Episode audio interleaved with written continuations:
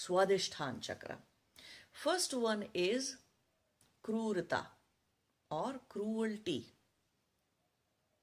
A cruel person is going to do a lot of violence and they may not beat somebody really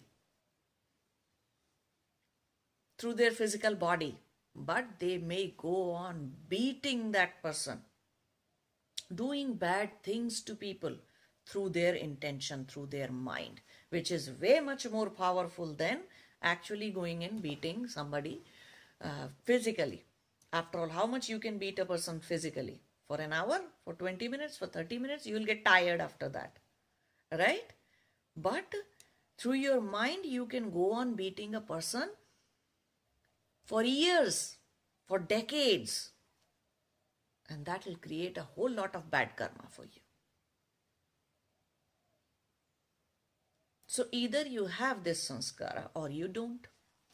Either you have this pattern or this seed in you or you don't, where you go on doing cruelty, not only to other people, even to yourself. Go on endlessly beating yourself.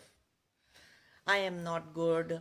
I didn't do this thing right. I made so many mistakes and I always make mistakes. This, that.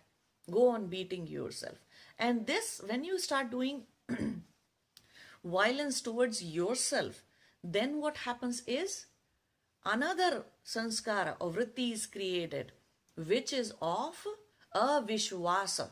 Avishwas means neither having any faith or trust on any person outside in the world, never trusting anybody in the world, and having lack of trust for oneself too that actually creates a situation where a person has no self-confidence. They don't trust anybody outside. They don't trust themselves. They do not have faith in them on divine. And they do not have faith on themselves. You see, some people are so confident that they will go about in life with the purity of their confidence